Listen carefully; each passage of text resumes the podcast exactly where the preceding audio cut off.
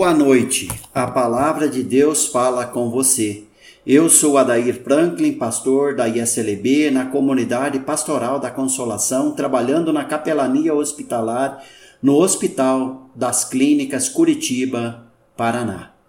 A palavra da senha desta noite está em 2 Pedro, capítulo 3, versículo 15, que diz: Lembrem que a paciência do nosso Senhor é uma oportunidade para vocês serem salvos. Neste texto, o apóstolo Pedro nos lembra da paciência do Senhor com o seu povo e a oportunidade de serem salvos.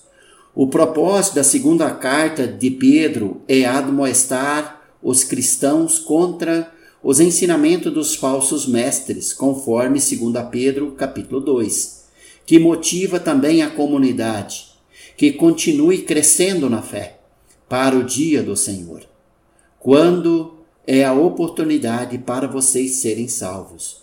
O apóstolo sinaliza sobre a paciência, tudo que não temos tido neste contexto de aceleração tecnológica.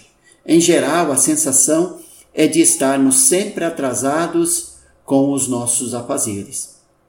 Como você, caro irmão, irmã, tem lidado com sua impaciência? O que mais ouço dizer? A minha paciência está no limite. Não aguento mais esperar.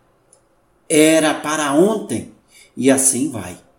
Segue cinco cuidados relevantes para ter mais paciência. Primeiro, tenha cuidado com as expectativas.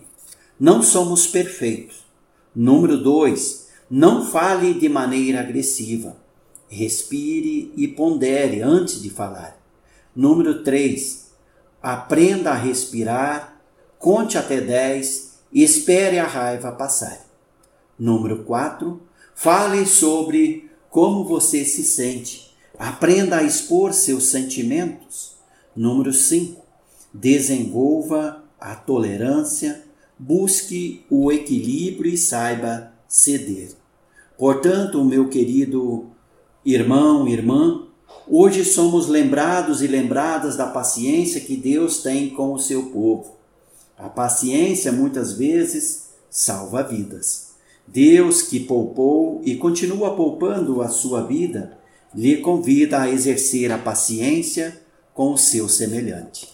Sejamos, portanto, pacienciosos uns para com os outros que Deus nos encoraje a olhar com carinho e cuidado para o nosso irmão e irmã, que tanto precisa da tua ajuda nesses dias difíceis. Rogamos que a misericórdia de Deus traga mais paciência à nossa convivência.